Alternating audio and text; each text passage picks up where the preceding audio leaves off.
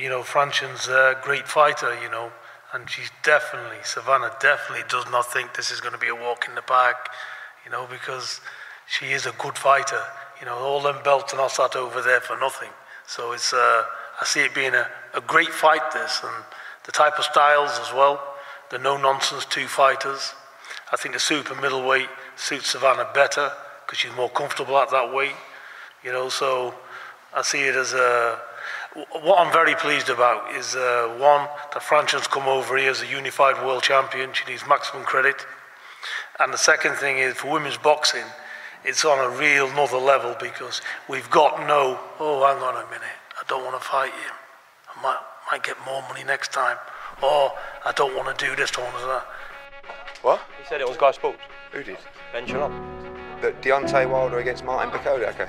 Well, when I'm in Saudi Arabia next week talking about the biggest fight in history, I'll mention Martin Bakole to him and see if they're heard of him. Martin, Martin Bakole's a good fighter. You, you made that statement about Martin Bakole the other day, saying that Wilder should fight him next, and you obviously will have seen the response from a lot of boxing people, and uh, basically almost taking the piss out, you know, your, your comments and having a laugh about it. But what I want to ask you, Ben, is was that you being serious, or was that you just trying to promote your guy and getting his name out there? Look, I think it's our job to make noise for Martin Bakole, and it certainly happened. And his name's not been talked about. It's been talked about since, and he had a great week in terms of numbers out there.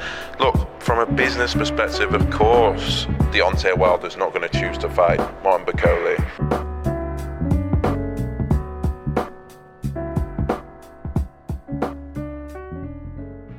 Hey, and welcome back to the number one podcast in the sport where, unlike Arsenal, man, in fact, I'm not even going to go there. I, I'm just not.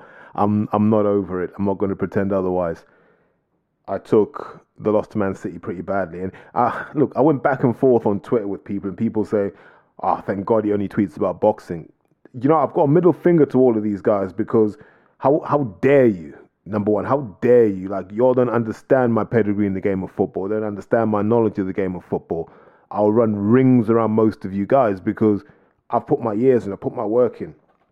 So, I mean, this idea that oh, oh, oh, Stella drinking or Kronenbourg drinking Derek is somehow some kind of football genius, and just stop, man. Um, I don't. Yeah, I don't play anymore, but football's a pretty easy game to understand if you've played before. And I haven't played at the high level, but here's something I do know. I do know mentality, and I do know culture, and I do know spirit, and I all, all those sort of intangible things I do know because to an extent I've had them, and when I coach people, I try and instill those. What I saw from Arsenal was a team that was mentally weak. What I see in Mikel Arteta is a manager who's mentally weak. And if someone says, What do you base that on? You never saw Arteta impose himself on any game of football in his whole career. Arteta was always, um, what do you call it, the lieutenant. He was always a guy who was just a bits and pieces guy. Get the ball, give it to someone else. How the hell he was made Arsenal captain, I don't know, and it still makes me sick to this day. I'm going to be brutally honest. It makes me sick. Um, how he's become Arsenal manager, I have no idea. But essentially, being Pep's downgrade on Brian Kidd, he's managed to forge himself a career as an Arsenal manager. He doesn't deserve it. I'm sick of these ex players being given plum roles without having earned it. He hasn't proved himself anywhere. He, he hadn't won anything. And so, as an Arsenal fan, people tell me, would you have taken second place at the beginning of the season? No. I was one of the people, I said either Arsenal or Newcastle to win the league. I've got text messages to back it up. And it goes like this Our big clubs always run long into the league, right? City and Liverpool are there or thereabouts. United kind of get there. And then these guys run deep into the League Cup, deep into the FA Cup, deep into the European competitions. So most of the top teams, their guys are playing in excess of 50 games a season. You go from that into a shortened preseason because of the World Cup. So your season has to start a little bit earlier than normal to accommodate the World Cup. And you run straight through into the World Cup. So by the end of the World Cup, the top teams, guys, are cooked. Arsenal players didn't have the same mileage. And if someone wants to go and check this on Opta or wherever you want to check, How many minutes had each Arsenal player played versus Man City? How many minutes had those City players played in the 12 months from January to the end of December? How many minutes had they played? Those Arsenal guys were relatively fresh. This is the season we should have won it. We will never have it again because next season we got to play in the Champions League and we're not going to be able to cope with that and the league. So this was our chance to win the league. We were ahead. Here's the issue I have with all of this, and I'm not going to talk too much about football because you haven't signed up for this. But here's the thing that will irritate me. We were ahead. It was in our own destiny, and we lost it to teams we were better than and you only lose to teams you're better than if no one's driving the standards internally. And no one can show me a player at Arsenal who drives those standards. Arteta's a weak man. He was a weak man as a footballer, weak man as a manager. His captain, Martin Odegaard, was a weak man as a young footballer, is a weak man now. Couldn't hack it at any other club apart from Arsenal because Arsenal is the only club that tolerates mediocrity. No other club would have kept Granit Xhaka as long as they've kept him. Look at Ten Hag. minute he didn't like Ronaldo, I mean Ronaldo was on borrowed time. Um, Xhaka survived. he survived everybody. By the by by hook or by crook, he survived. So I'll just say this: I don't believe those Arsenal players are generally bottlers. I think in other teams they'd be better performers. I just think in Arteta's world, you're always going to be a bottler because he encourages it and he lets you know it's okay to be a bottler. Now, if you've listened this far, congratulations. Watch the segue. The reason I brought all of that up is I want to talk about Tank versus Ryan Garcia through a similar lens because Tank versus Ryan was like Arsenal versus Man City. Ryan Garcia is a young kid, loads of potential. Everything looks good. Everything sounds good. Look at his views on YouTube. Look at his relationships with the Paul brothers. Look at all the stuff he's done on Instagram. All the viral stuff he's done. That's turned him into the darling of Gen Z, as they like to say. All of that stuff, fantastic. British fans understand what he did to Luke Campbell. Devastating body shot. They chopped him down. In contrast, he's fighting a guy in Gervonta Tank Davis who's been there and done it has coped with the pressure, knows what pressure is, has known what pressure is from, from a young age because Mayweather's been saying this guy's the future. And he's delivered. You know, people say he hasn't won the big one just yet. Just like Manchester City, there are still questions about is he really that great? And he needs that signature win for him to be great, much like Man City until they win the Champions League. What do you what what do you say about Pep? It'll be interesting to see where that goes, but just to roll it all the way back, you so you had a similar thing.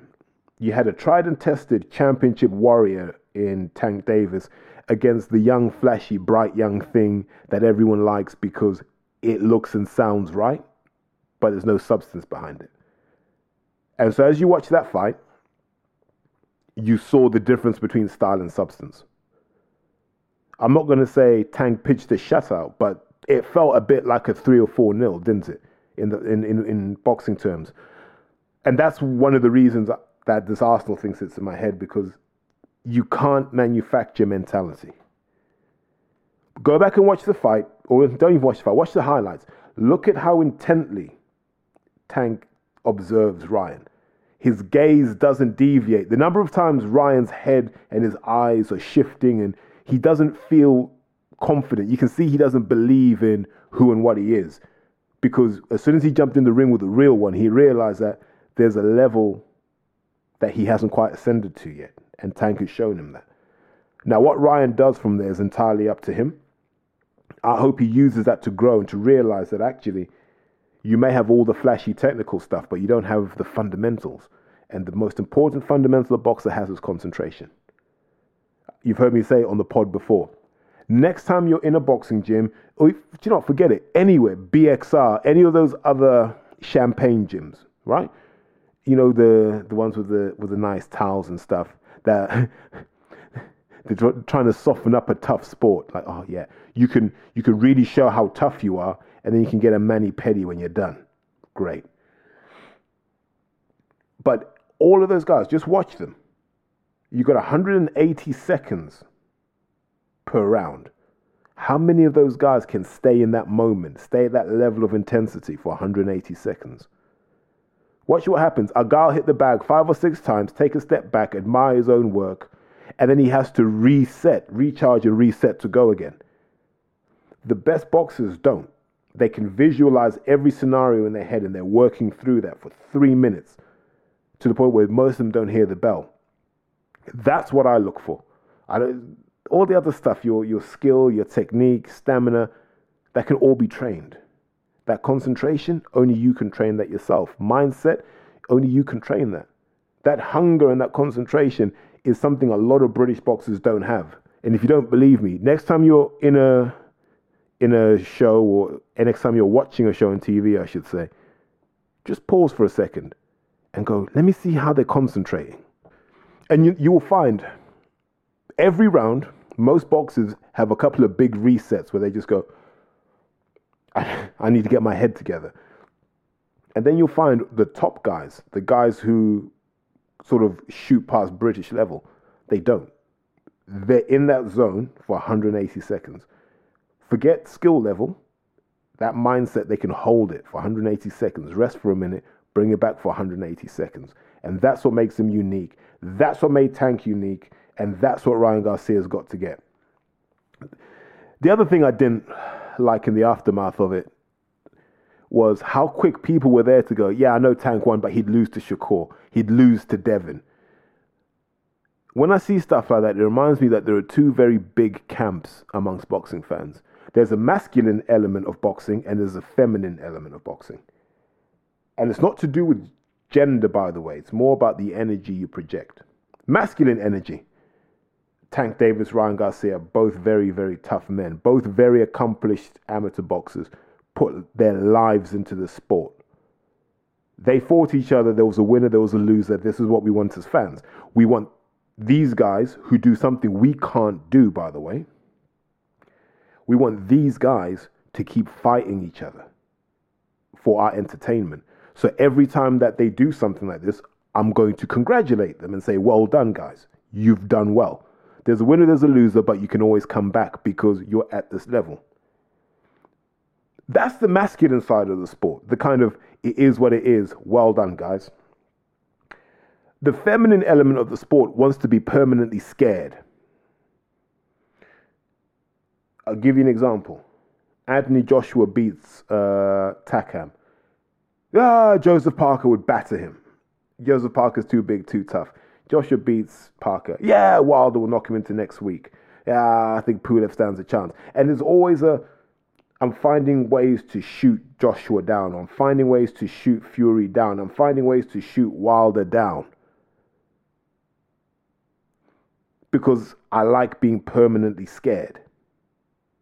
I need a bad guy in my life to feel scared because that's where I feel comfortable. That's how I show my submission in life by being that way. If you're one of those people who, whose first thought is, who can beat this guy? You're on the feminine side of the line.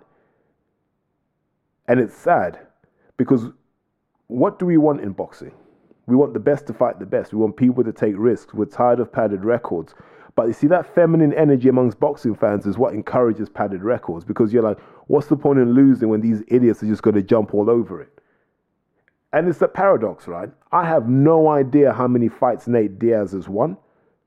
I know for a fact Nate Diaz has lost a ton of fights in the UFC. Do I care? No. I want to see Nate Diaz fight again. I think he's he's value in the build up. I think he's value in the octagon. Let him do his thing. I don't know how many times Conor McGregor's lost let him fight again. And UFC fans are far more tolerant to defeat than boxing fans. That needs to change. We need to be unbelievably tolerant of defeat. Otherwise, these guys won't fight each other. And we should be we should all be challenging that feminine energy.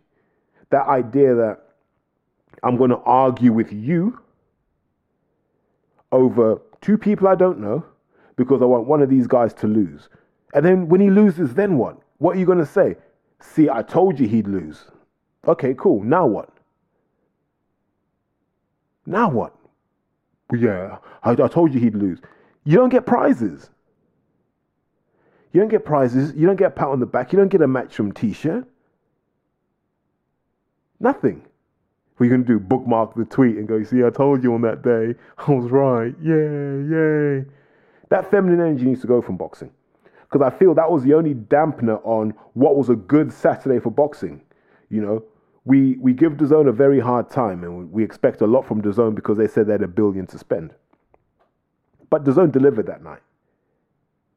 And the commercial performance seems to indicate that they're saying 1.2 million across all platforms. So even if you accept the Matchroom number of $60 for that pay per view on top of your subscription, that's a ton of money. That's a ton of money that Tank and Ryan have generated. And that's what super fights do. They generate money. I'm hoping the guys at DAZN see this and go, why aren't we doing this more often? Give me a list of potential super fights, and you can just draw one up and go, how many of these can we make? Make them. That's what DAZN should be doing now. I'd love to see that because Tank versus Ryan, yeah? The noise started in December. They said we'll fight in April. They fought in April. That's amazing. Meanwhile, Joshua's telling us he's going to fight in December. We don't even know who he's going to fight in December. We don't. Those guys knew. They knew exactly who they were going to fight, and they trained for it, prepared for it, and we got what we got. And we should just. I loved that. I loved everything about that night. I loved Tank coming out. I can't remember who he had rapping with him, but just seeing Tank, just just just nodding and just having a little dance himself. All those little details. Big game player. Knew how to stay in the moment. Um, you know, the Mayweather bond, the praise. Um, I don't know if Mayweather passed the torch per se, but you can see Tank is the guy that Mayweather looks at and goes, You are what boxing needs. And I always contrast that with Devin Haney because you've never seen Floyd get behind Devin Haney like this before. So I look at the Floyd Devin relationship as Floyd probably likes his style. But Devin's a good guy. He's a good going good Muslim brother. He's he's solid, right? Solid. No scandal, no drama, no no headlines. And I think Mayweather is savvy enough to realize that doesn't make money in boxing. Whereas Tank, all headlines, but when he zones out in camp, and some fighters need this, there's a clarity to his life, a discipline and a clarity to his life that helps him perform at a high level. And while Haney performs at a high level, I'm sure Haney's that dedicated. Outside of the ring, outside of camp, there's you don't get anything. He's not engaging. He's not particularly funny. He's serious about his sport, and that's okay. But like I keep saying, look at the greats, the guys who really transcend the sport. You know, just even if you go back 50 years, Frazier, Ali, Foreman, Monzon, Duran, um, Sugar Ray Leonard, Tommy Hearns, all have an edge. Evander Holyfield, Mike Tyson, all have an edge. Even Larry Holmes had an edge. You remember the drop kick off the top of the car? These guys all had an edge, a visible public edge that fans could connect with because they want their bad guys to be, as Porky would say, rough, tough, and rugged. Nice guys we don't particularly like. And I think that's what's going to make it hard for Devin Haney. Um, I hope he wins against Loma because I think that's important. But I think if you looked at top rank, they'd rather Loma won. That I think they just see there being more upside in Loma winning than in Devin Haney winning. It's just my opinion. Um, feel free to debate amongst yourselves if you want, but I won't be debating that. I just I don't see there being a lot of money in Devin Haney, especially if he hasn't got belts. But I see there being money in Tank without belts. I see there being money in Ryan Garcia without belts and I see there being money in Teofimo Lopez without belts. On the subject of Teo, oh my God. I don't want to call it a fall from grace because he's a young guy, but his career is treading water already. So Teofimo Lopez, Jesus, he goes on. Uh, was it Punch Drunk or Punch? I can't even remember. Punch, Punch, P U N S H. Like, okay, let's call it punch drunk, can't really say them differently. So well done for being needlessly clever. But he goes on there and he kind of lets some stuff off his chest.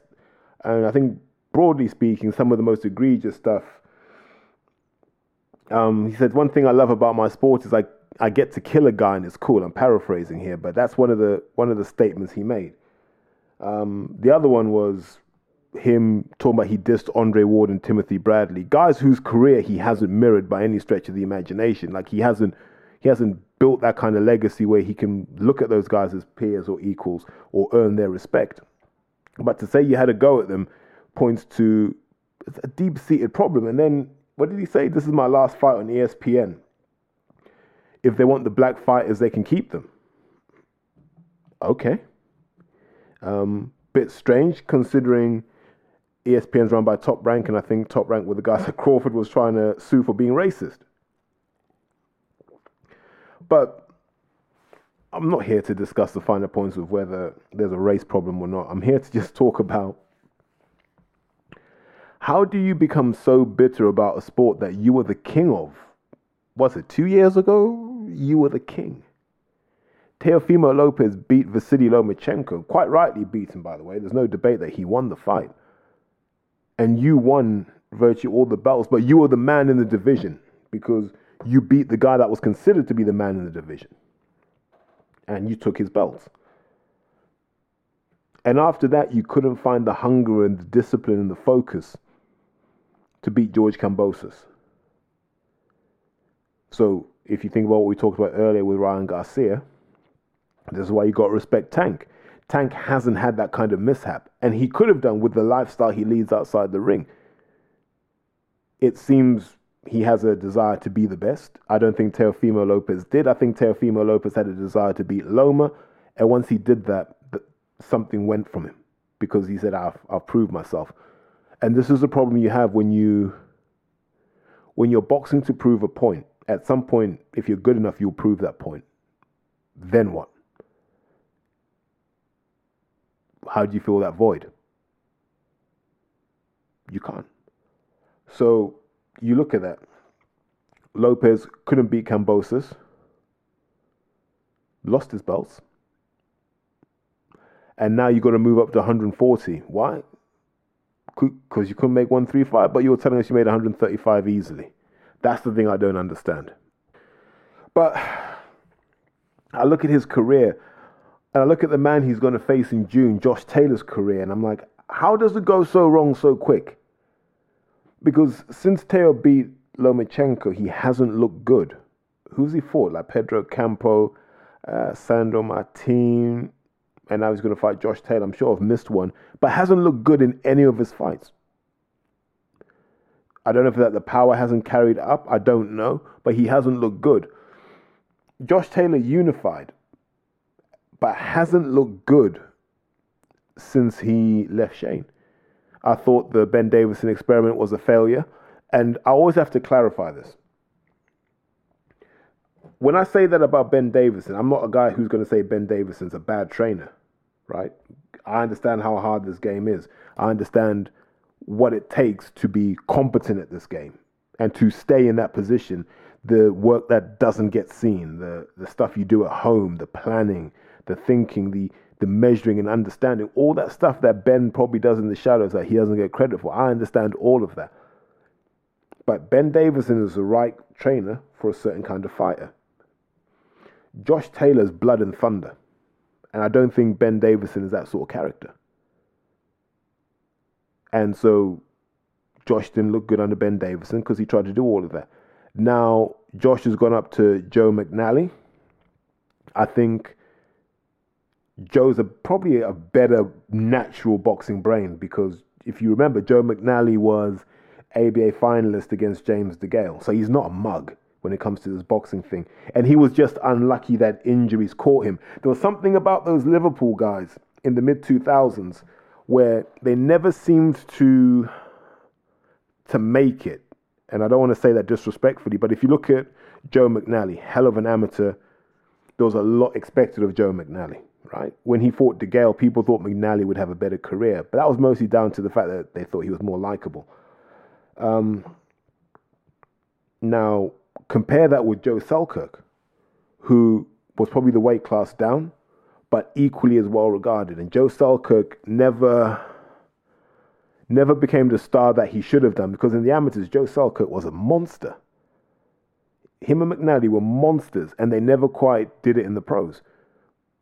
But that combined intelligence, as I keep saying, down in Liverpool, I think would be good for Josh to be around there. I think Josh quite likes that kind of that down to earth kind of I call it that kind of that Protestant stoicism and functionality. I'm sure that will work well for him, and hopefully they can bring out that seek and destroy Josh Taylor. Josh Taylor is not a a box at range and keep things under control. That's not who he is.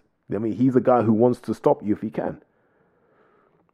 And so let's just pause for a second and reflect on this. These guys were miles ahead of O'Hara Davis two years ago. But realistically, O'Hara Davis is going to fight one of these guys in the next 12 months. That shows you to what extent their careers have plateaued because Josh should have been knocking on the door to fight Crawford by now. By that Jack Catterall fight, that Ben Davison masterclass derailed his career significantly. And now you wonder if he can get the momentum back. One of those two between Teofimo Lopez and Josh Taylor is not going to recover that former glory. But if you think about it, you're you're looking at a guy in Josh Taylor who is without question undisputed at 140 or was undisputed at 140. So we, I don't bend to anyone when I say he's the best junior welterweight on the planet. Then you've got Teo, who at one point was the best at 135. These two are fighting each other, and it doesn't feel like a big fight, mainly because none of them have given us a performance that's been electric enough to justify that. And it's a real shame because this is a, this could be a hell of a fight. If both guys show up on the day, it'd be an incredible fight. My money is still on Josh Taylor because I don't think Teofimo Lopez has rediscovered the fire since he beat Lomachenko. I think he fell in love with all those belts and he doesn't feel the same man without those belts. But that meltdown's shocking because if you leave ESPN, where are you going to go? You're not going to go to Al Haymon because like I said, if you've got an issue with black fighters, PBC might not be the spot to go. So when you go to Matchroom, okay, you go to Matchroom to fight who? Dalton Smith? Okay. Who's he going to fight? Nobody. Like, there's nothing there for him. So I don't know what he's going to do, if I'm being honest with you. Because Matchroom don't have anyone. If I'm correct, Montana Love is really the guy that they have who's kind of top 10 in that division. Otherwise, look, if you beat Taylor, you'd want to fight Ramirez anyway, so you'd stay on uh, ESPN Top Rank. You could fight Gary Antuanne Russell, but then you got to switch networks for that. I don't see him leaving Top Rank. I don't see him not fighting on ESPN because he found this out the hard way before. No one's trying to pay him any money. Yeah, that was the whole problem with the Kambosos fight, right? They couldn't get the money he wanted. That was insane. Like. he wanted what do you want like five million dollars to fight Kambosos, and they're like that money ain't there. The thing went to purse bids, the real numbers came out, and I don't think he's he's recovered from that either. So I think these guys are they're in danger of the star burning, burning itself out. But this happens in boxing all the time. One of those two guys is going to be an also ran after this fight. Um, I hope they don't have that Indongo effect where you just go from being at the top of the tree to absolutely nowhere in no time at all and just getting dragged up in weight to get beaten up. I just want to switch gears for a second, right? The Ring Magazine have released their pound for pound rankings. Let me just read them off to you because I couldn't remember all of these and it would have irritated me getting the order wrong. But Usyk number one, Inoue number two, Crawford three, Spence four, Canelo five, Bivol six, Lomachenko seven, Taylor eight, Baby Charlo 9, Gervonta Davis 10. In that order. Like genuinely in that order. And you can ask me all sorts of questions about why I have an issue with it. So if we talk about a weight division that has real depth, right? If you were to just name three, you'd say lightweight, just because of who's in there. You say welterweight because of the fight that needs to happen. And then you say light middle because that seems to be the deepest division in terms of like legitimate threats. Charlo's undisputed at 154 pounds. How the hell is Jermell Charlo not top five? Whereas Loma hasn't given us a signature win for a long time. It seems like Loma's just in there because people just go, yeah, got to put Loma in there. I feel the same way about Usyk. I don't believe Usyk has achieved more than Charlo. I don't think he's had to fight more killers than Baby Charlo. Um, I don't believe he's had to fight more killers than Josh Taylor. I don't think he's had to fight more killers than Spence or Crawford. And I don't think he's been as dominant as someone like a Crawford has over his opponents. So all of these things, and this is why I don't really subscribe to pound for pound lists because they don't consider the proper criteria, which should be who did you fight? How good were they based on what they went on to do after you beat them? You know, how convincingly did you beat them? All these things should be a factor, but they never are. It's really just about who are my favorite fighters, and that that points to that feminine energy, that that need to to find you know the next bogeyman that need to rank people that need to to play hypotheticals right? And that's not like i said that's what the feminine side of boxing does. And it seems to be the hardcores right? They, like you, there's got to be a lot of feminine energy about you to call yourself a hardcore. Like what the hell does that even mean? Like what is a hardcore boxing fan? What is it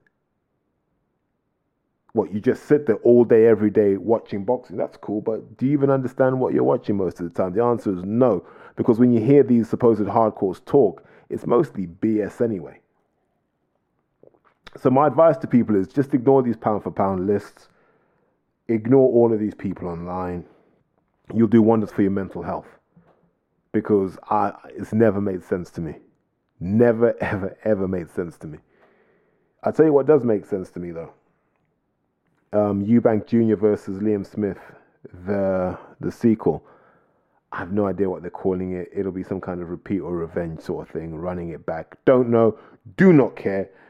I'm just happy that these guys are going to do it because it made the most sense from a business perspective. This feels a bit like a, like a Tony Bellew, David Haye scenario again, where Liam Smith has found an easy target and he's just gone right let me make all the money I can off this, and then maybe ride off into the sunset or one more cash out fight, and then I'm done. I don't think you'll see Liam Smith fight more than once after this fight, win, lose, or draw. I'm, jeez. If you look at the first fight, Liam Smith won that fight easily. I don't think he was in trouble at all in that fight. There was nothing that Eubank did that Liam hadn't seen before. Liam has that sort of fundamentally sound style. It's very basic, it's very simple. But because he's so good at it, it's hard to beat a guy like that. So you're not going to beat him doing all that that hibbity hop that Junior likes to do, all that posing and fronting around. You're not because Liam's going to give you the same Liam Smith in round one as he is in round 12. If you don't find a way to put a dent in him, then he's going to grind you down. And that's what he did with you. He just ground him down.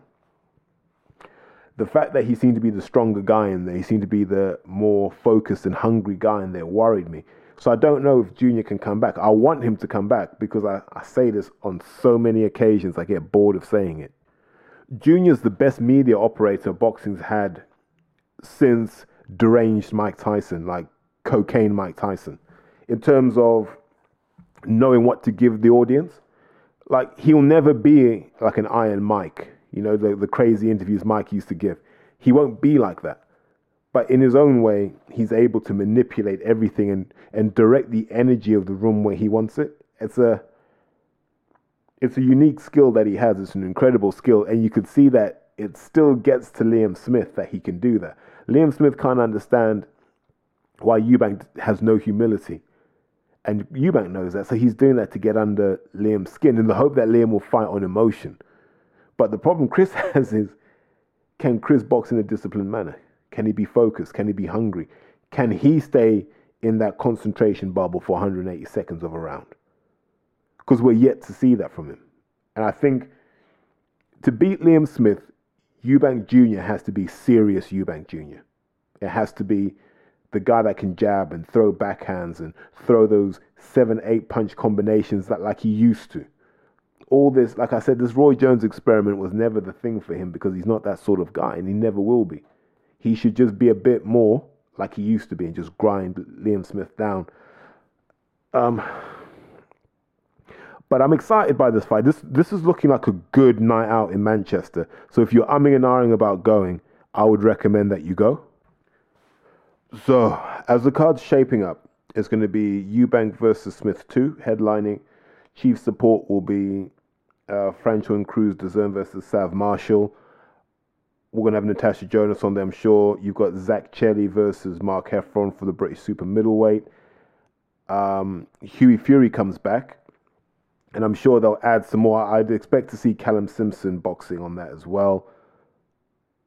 Because Callum Simpson one of theirs? I always forget if he's on Sky or not. So if he's not, forgive me. But you you'll get that kind of thing because um, let's see, Joe G will have two on there. I, I'd imagine he'll sneak someone else in there as well to make it worth his while. But is that a pay per view card? Whew. Eubank Smith as the main event, yes, because I think that will deliver. Chelli versus Heffron should be chief support. I don't care what anybody tells me. Chelli versus Heffron for a British super middleweight title fight would sell more tickets than Savannah Marshall versus Franchon Crews-Dezurn. On the open market, no freebies, people having to pay a hundred quid would rather see Heffron versus Chelli. Harsh reality, but true. Um, Jonas being so far down the card baffles me, but I guess until she can get at either Claressa Shields or the fourth belt, there isn't really anything for her to do apart from tread water for now, right? But I mean, that just gives her more time to build herself back up to the weight class. So credit where credit's due. But uh, it's looking like a solid card. I still think they need something else in there with a bit of spice. I think you've got to start looking at can you squeeze Frazer Clarke against Wardley in there? If it's pay per view, you got the budget for it, so why not? But let's touch on Franchon Crews Dezurn versus Savannah Marshall. I tweeted this when it was announced, and I stand by this. That's the fight we should have got last year. We should have got that fight this time last year, and that would have rolled us neatly into Savannah Marshall versus Claressa Shields because you know that's a that's another opponent in common, all that sort of stuff. It builds a good story up. But now look, you fought the best female boxer of all time. The the she's Muhammad Ali of women's boxing. All this sort of stuff you can say about Claressa Shields, and you were soundly beaten.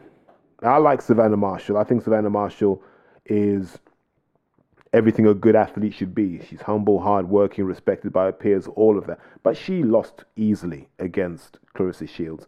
And I stand on this. There is nothing Savannah Marshall can do in a million lifetimes that will beat Claressa Shields. Claressa Shields has that thing, that concentration, that intensity, that that inner dog that doesn't get tired. I don't think Savannah Marshall has that, so she can't compete. I think she'll have an easier time against Franchon Crews. The size won't affect her. Savannah Marshall's naturally bigger anyway. I think she'll have an easier time of it. I don't know if Franchon Crews is refined enough to give Savannah Marshall problems. I think she's still pretty raw, but she's been that way from the start. Um, you'd like to see a bit more finesse to what she does. I don't know if that's in her. I like her her public profile. Everything about Franchon Crews I love. In ring style, less so. It's, it's still, like I said, it lacks refinement, and she doesn't seem able to move through the gears. So we'll see that fight. I think Sav should win that, and then she'll start talking about Claressa Shields. But she she'll only do that because there's no other fight for Savannah Marshall. That is the harsh reality. There's no other fight. You may as well retire. If you win this, and Shields says no to the fight, you may as well retire. If I'm Claressa Shields, I'm looking at Natasha Jonas for a fight. I just think there's so much more money in that. There's you, you're going to bring a whole city out. You could do that in Liverpool. Those two could headline. It will sell out. That would sell out because that would be a hell of an occasion. That would be a hell of a fight. Um, in terms of Heffron Chelli, I think well, from from a domestic perspective, huge. Absolutely love that. Um, that will bring out that'll bring a fair few guys from Manchester because that's where Heffron's from. Things from Oldham, and you know, he he rolls with the sorts of guys who who love a a bit of a pint and a fight and a bit of boxing on top of that. So yeah, that that will be good. I'm just happy for Zak. I'd like Zak to win the British if he can, because he's had an extraordinary career. How old's Zak Chelli? Like, he's still young. I don't think he's 25 yet. Maybe he is 25 now, but only just. And think of everything he's achieved, even all the setbacks he's had, and he's still going. And he's uh, he's proof, along with Dan Azeez, of what happens when you persevere. When you believe in yourself and you persevere, this is exactly what happens. So, credit to all of those guys. Um, will I go up for that fight? maybe. We'll see. Something I wanted to touch on was was the Sky interview with Anthony Joshua. Strange interview, by the way. Bear in mind how many times Anthony Joshua has spoken to Sky. Bear in mind the occasions we've seen, right? So Anthony Joshua, the, the thrust of it is Anthony Joshua was saying, I'm not the most aggressive of people character wise. I see myself as more of a thinker. So when I'm boxing, I'm not a guy that's going to be super aggressive in the ring and try and take someone out. I want to box. I want to use my skills. I want to win with skill. Somebody save this man from himself. Please. Please. Were you Mr. Non aggressive when you were effing and blinding at Jarrell Miller? Were you Mr. Calm and Placid when Jarrell Miller stormed the press conference.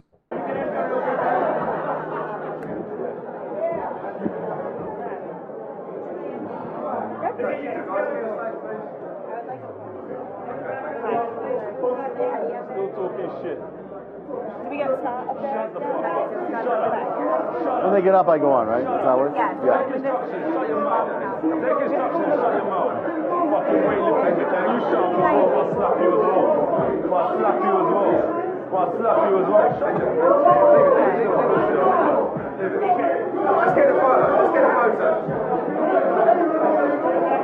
is all good, buddy. This is all good. Alright, boys. Alright, boys. Neil, Neil, Neil.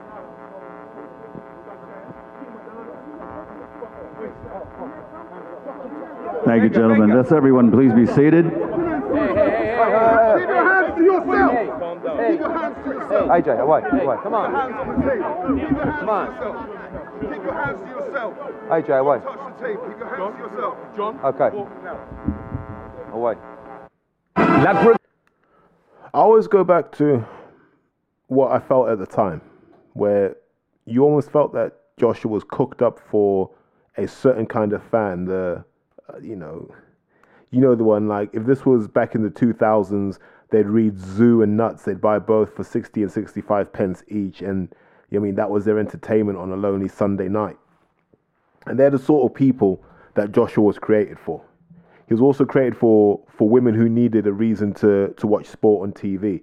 He was never created for for boxing fans, really for people who appreciate the art because he's never shown anything of himself to say, here's a guy we can get behind.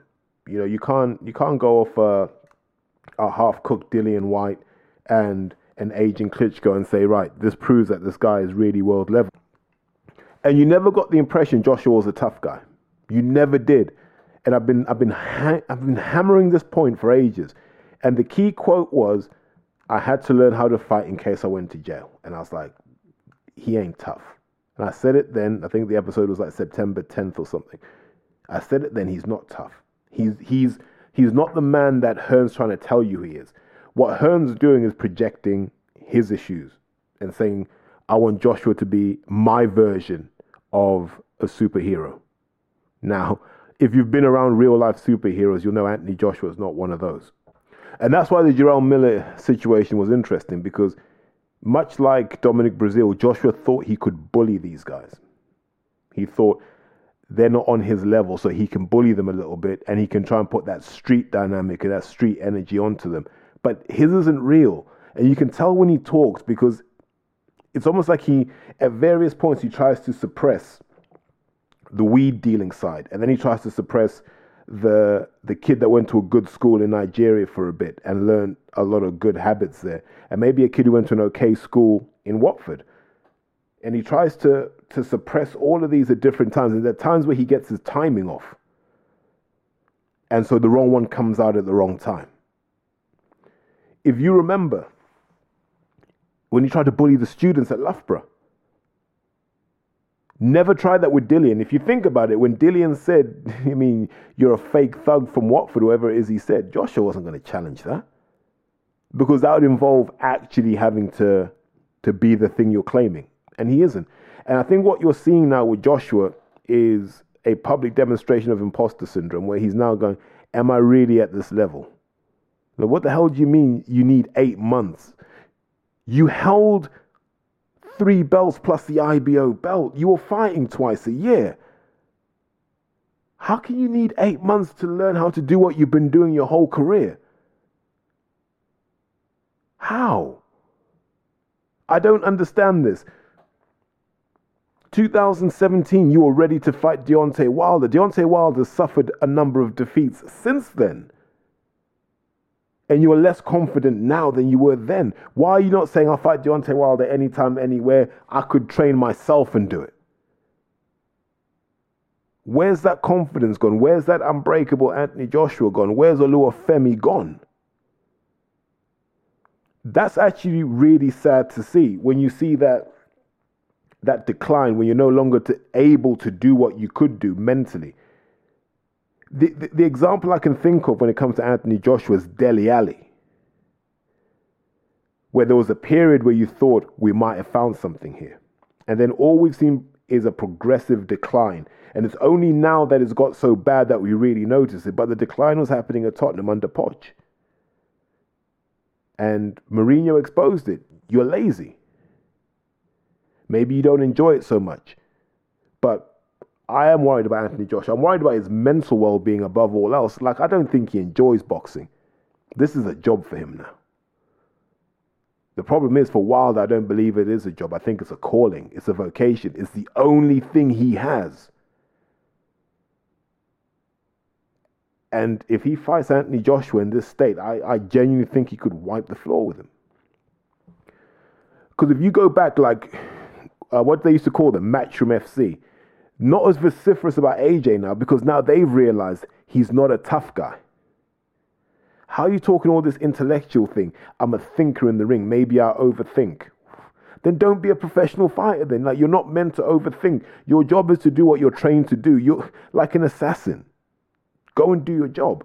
So we can overanalyze the psychology behind it. I think the very simple term is this guy is going through a real crisis of confidence and identity. And I think the sooner he makes peace with who he is, both in and out the ring, and the sooner he understands that he's going to have to live his truth at some point, the easier his life will be, and potentially the easier his career will be. But I just found that super weird that you're coming out in the media talking about this stuff and basically admitting you're not a tough guy. Because, wow, if you've ever seen big men in a room, like in the amateurs, you get to the Haringey, you see all the big guys. They're always sizing each other up. And they've always got this energy like it can kick off now. We don't need to be in the ring. Because when you're a big guy, you want to be the biggest guy in that Alexandra Palace because you're the 91 plus, or it's 92 plus now, but you're the giants. You know, all those sorts of guys, six foot eight guys, 21 stone, those big lumps walk around and they have to believe they are the man in there. And then they jump in the ring and prove it. And Joshua used to do that. But I'll come back to my Teofimo point. You can go a long way when you've got a point to prove. You can go a long way when you're fighting demons. You can go a long way when all you want to do is have enough money that you don't have to work again. You can do some crazy things. But once you get those things, once that's no longer the driving force, it can get incredibly empty. And we're seeing that with Anthony Joshua. Because this idea that he's soft isn't true. Like, I saw him take people's heads off in the amateurs, and people say anyone can do that. I've only ever seen one other heavyweight who could do demolition jobs like that on super heavyweights, and that was Daniel Dubois, who could do a proper demolition job on someone in the amateurs. Joshua was laying waste to people that no one had laid waste to. So you've got to give him credit for that. And then once he won the gold medal, once he started getting the money, once, once this became a business thing, once he started talking in, in, in terms of just fucking triangles and all that dumb stuff, once he started to fixate on that, once he tried to become the boxing philosopher, you knew the hunger had gone. That thing that was in him was gone. And all he's done ever since, and this is probably pre Andy Ruiz, all he's done ever since is try and rediscover that, and he can't. But let's see, we can just pivot to, to two men who are the antithesis of Anthony Joshua right now Joe Calzaghe and Carl Froch. I just want to talk about this briefly. This is the problem you have when people don't fight when they're supposed to. Until those guys are in the ground six feet deep, we're going to keep hearing that one would have beaten the other, right? And there's never going to be a conclusive answer because, and I say this with no fear and not bothered about what anyone says on social media. Joe Calzaghe has one of the softest records in boxing history, like genuinely soft record for what he claims. That whole 46 and 0. So he's fought 46 times, right? People struggle to name 10 people he fought unless they jump on BoxRec. You go right, Eubank, Reid, Lacy, and then you go Jones, Hopkins, Kessler. That's pretty much it. And Hopkins and Jones old. Kessler never that good to begin with. Eubank was was he had, he had one and a half feet out the game already. Robin Reid, people think Robin won. I'm not necessarily sold on that. And you compare his record with Carl, where Carl went head to head with everyone of his era in their prime, with the exception of Jean Pascal. But I'm not allowed to talk about that because Porky will show up here with an axe. So we won't, we'll say no more about that. But Carl, I don't think you can question Carl's record. Carl was in there with guys who I would say at their peak were the equal of Calzaghe. I think I think Calzaghe would have struggled against the Jermaine Taylor. I think Calzaghe struggles against Ward all day. I think um, someone like Dirrell would give him problems. Not saying he'd beat him, but he'd give him problems. There are a lot of guys that would have given Joe problems in that era because it was a deeper era when Carl was around. Just my opinion on it. So when they talk, Carl's a more deserving Hall of Famer than Joe, in my opinion. That's what I'd say. Not an anti Walsh thing, not an anti Joe thing. You can just remember Froch fights. He gave fans moments that I don't think Joe did. I think Joe kind of had a career. I think Carl delivered moments and actually built a legacy. So I, and that's what you got to respect about Carl. And so when those two go at it, I'm always on the side of Carl because I genuinely think Carl would have done anything he could to make that fight happen. And then there's a counter argument, which is, well, he never tried to make the fight happen with DeGale. Valid. But can you have them all? I don't know. You, that would have completed the set for me, which was unfortunate. But like I said, there's another guy who would have given Joe hell, James DeGale. So I don't know. I wish those two would do, even if it was just an exhibition, just get it done so we don't have to hear about it again. So the last thing I want to talk about is and this is kind of boxing nerd ammo, isn't it? So it looks like the boxing news and ID boxing have merged. One's acquired the other. It doesn't seem to make a lot of sense to me. But let me summarize what I understand from this. There is a company called KHI Investments. Anyone who knows about them, feel free to message me and tell me. But I'm always suspicious of a company you can't readily trace. But when I'm hearing that they're the financial backers behind ID Boxing, there's a red flag there because number one,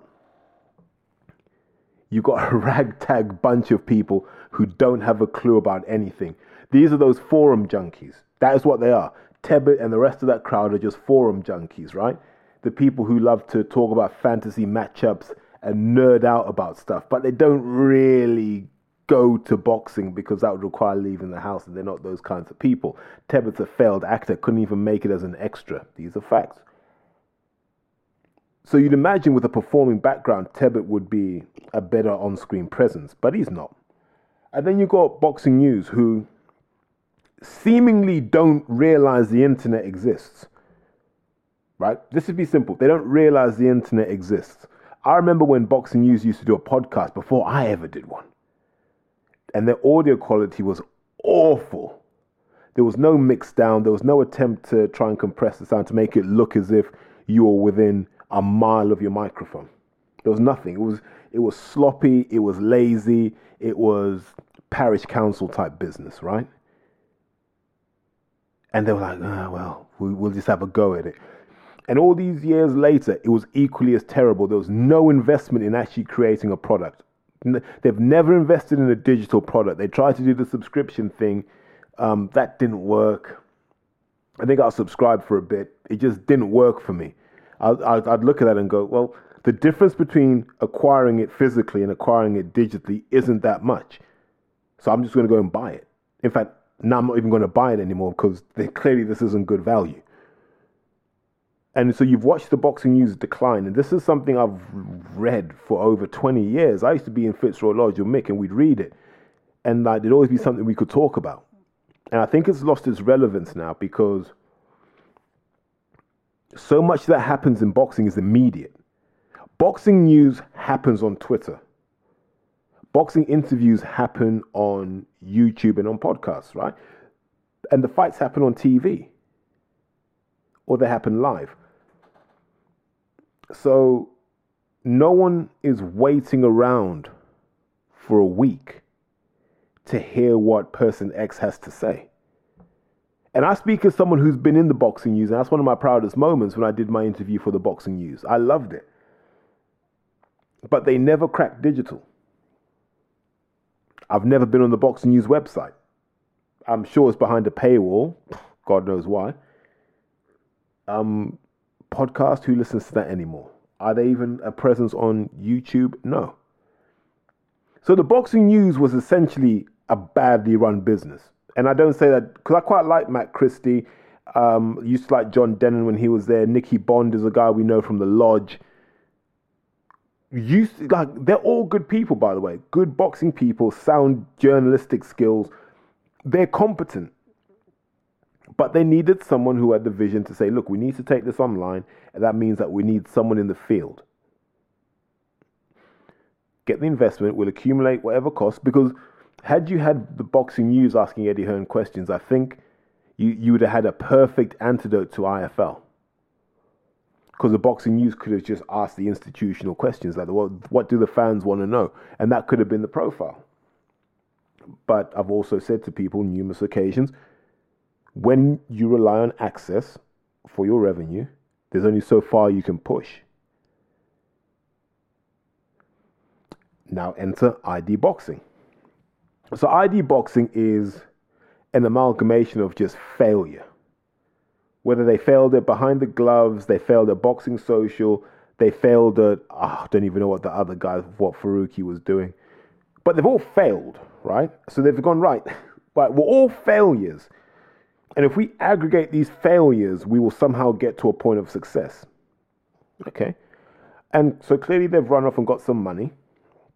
Um, and I have no issue with that. Cool, do your thing, get your money. So you go off there and you get your money. But go and look at the product, the ID boxing product. Um, they took over one of their accounts, is the Ben Faruqi. Um, having just tracked their numbers recently, it looks like they bought a few followers to seem more credible than they are, and that's okay, cool. Do you mean I mean gotta hustle to hustle. But if you look at their YouTube videos,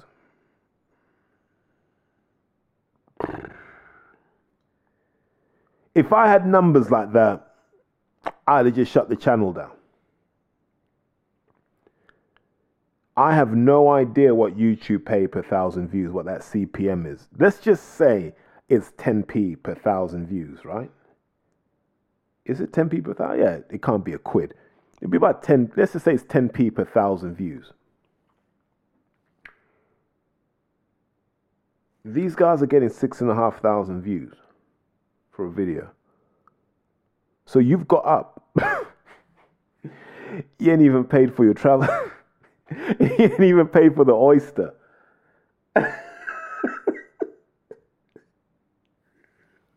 Imagine waking up one day and you know you got to spend 30 quid of your own money for six and a half thousand views. This is why men are more at risk of suicide than women. Most women would have just been like, what am I wasting my time for? These numbers don't make any sense. And like, they seem to be the good videos. Here's what I find weird though the stuff that has them as on air personalities seems to have outsized numbers compared to everything else. And if you remember on Boxing Social, this was the same thing. And I always say you're going to catch people in a vanity trap. And Teb has fallen into this vanity tra- trap twice. First time in the lockdown, when his podcast with Kugan Cassius went from like 86,000 to like 186,000. Like a year after it had been released. Almost as if people went, yeah, he spoke to Kugan a year ago. I'm going to go and revisit that like it's current news, right? And so when you look at ID Boxing, when they do their round table stuff, those numbers look cooked to high heaven. Because you never see it on social media, no one ever clips it, no one ever shares it, no one ever talks about it, but it does more numbers than some of the Eddie Hearn interviews. So I'm like, do I have to start looking at these numbers again and question if these guys are cooking the books? Let me not say too much about that. But in essence, this is the blind leading the blind. Boxing's a declining sport. I say it every year. The average age of a boxing fan goes up every year. They're not the most tech savvy. They are time sensitive because they work. That's one of the reasons this pod does so well. I, I'm in a position because I do audio. You can listen to me when you're going somewhere. You can listen to me in those times when you have the capacity to both listen and do what you're doing. You don't need to look at a screen. That's why I don't go to screens because people people are precious about their time. But I know if you've got a 30 minute drive, a 30 minute tube journey, a 30 minute flight, whatever you've got, I've got you. You want to listen.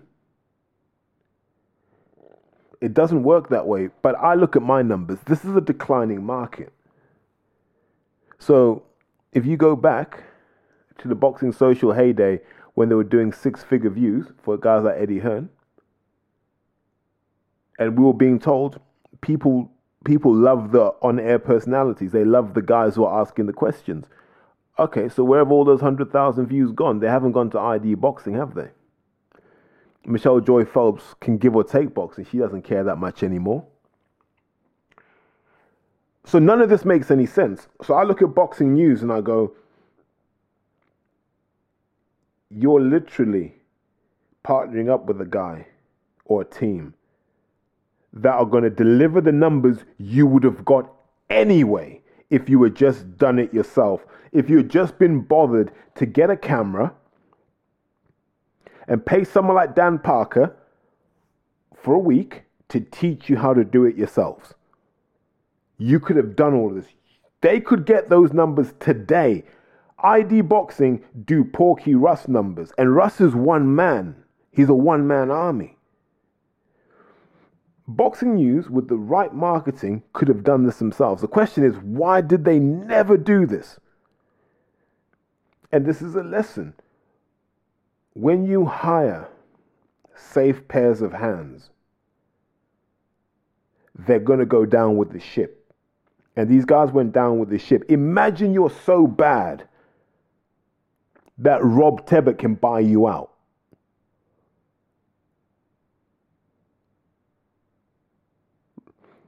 That's, that's, that's the equivalent of Professor Stephen Hawking teaching you how to run. Like, what the hell? Rob Tebbutt is going to tell Boxing News how to be Boxing News. And, like, this is the only way that rat could have got into Boxing News. Imagine that. Like, yeah, I'm just going to buy Boxing News. Now I can say I'm part of Boxing News. I won't touch Boxing News now because it confirms everything I thought about that organization that it's washed. It's washed. What's going to happen now? Oh, well, now that we're Boxing News, we're going to quadruple our numbers. But like I said to you, these guys are spending 30, 40 quid for six and a half thousand views. for six and a half thousand views. Um, what's the definition of insanity? Doing the same thing over and over again and expecting a different result.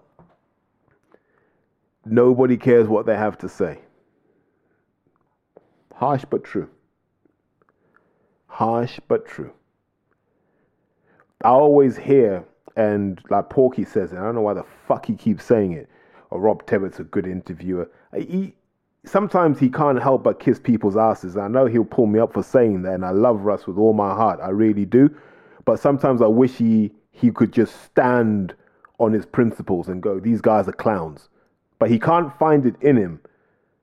But the, I mean, he needs to start embracing these guys are clowns. They can't do what he does, and I wish he didn't hero worship these people because they're not as good as he is. That's a one man army who's doing numbers that they'd be jealous of.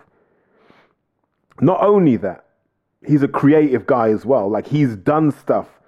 Like who'd have thought about the billboards? Like he's done stuff. He's done takedown pieces. He's gone after people. They could have had someone like Russ at Boxing News. He'd have taken it. Well, that would have been carnage. But he'd have he'd have definitely got them online for sure. So I look at this ID boxing thing, and I look at it from a business perspective, and I go, "Is the whole greater than the sum of their parts?" And the answer is no.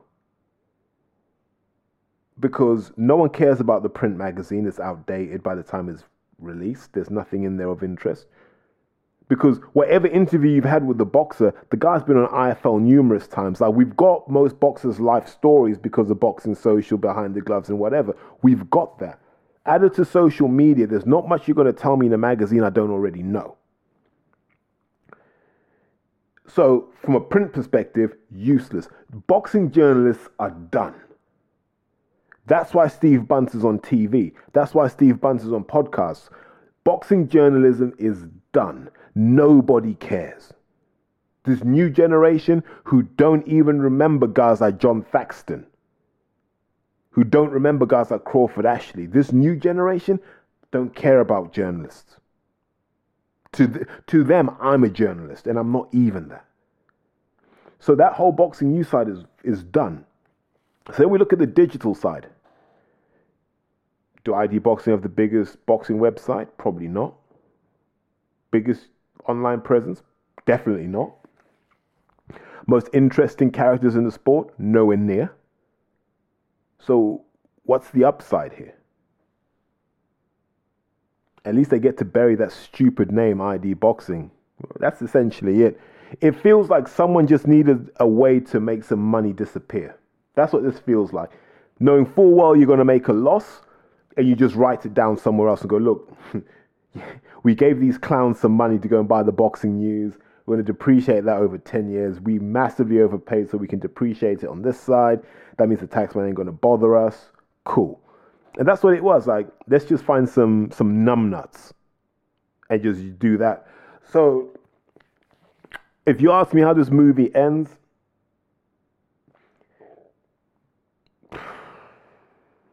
expect someone else to try and buy the boxing news or expect to see the end of the boxing news.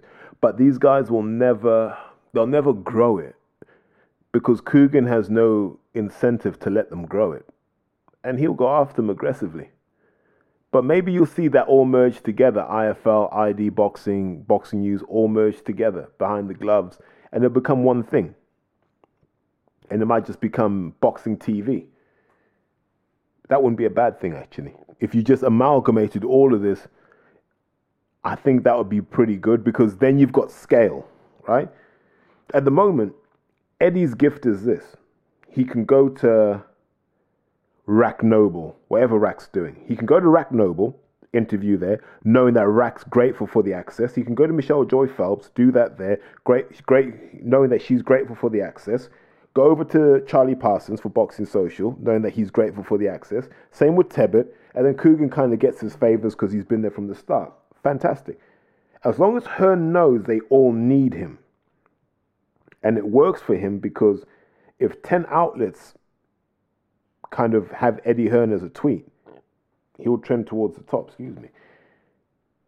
If these all amalgamated into one entity, and it's like, well, Eddie, if you want to get your voice across to the fans, you've either got to go through your own channel, Matchroom, or you come through this channel here. Now you've got more power. Now you can have harder conversations, tougher conversations. And so Hearn knows as long as these guys are competing for for the crumbs that are boxing viewership, because like I said, there's no money in this. At some point, we'll hear that they're sponsored by some other company we're suspicious about. But so what, man? You're you're having to divide two, three grand a month between like eight of you. Worse than minimum wage. So I don't think it's going to be a success because it hasn't got successful people behind it. This is literally um, donkeys led by lambs. That's what this is. But I wish them all the best. Good luck with it. If they can revive boxing, fantastic. I, I just think we're we're well past that. I think that's probably a good place to to shut that door. I mean, six and a half thousand views. you guys take care, and I'll see you on the other side. Bye.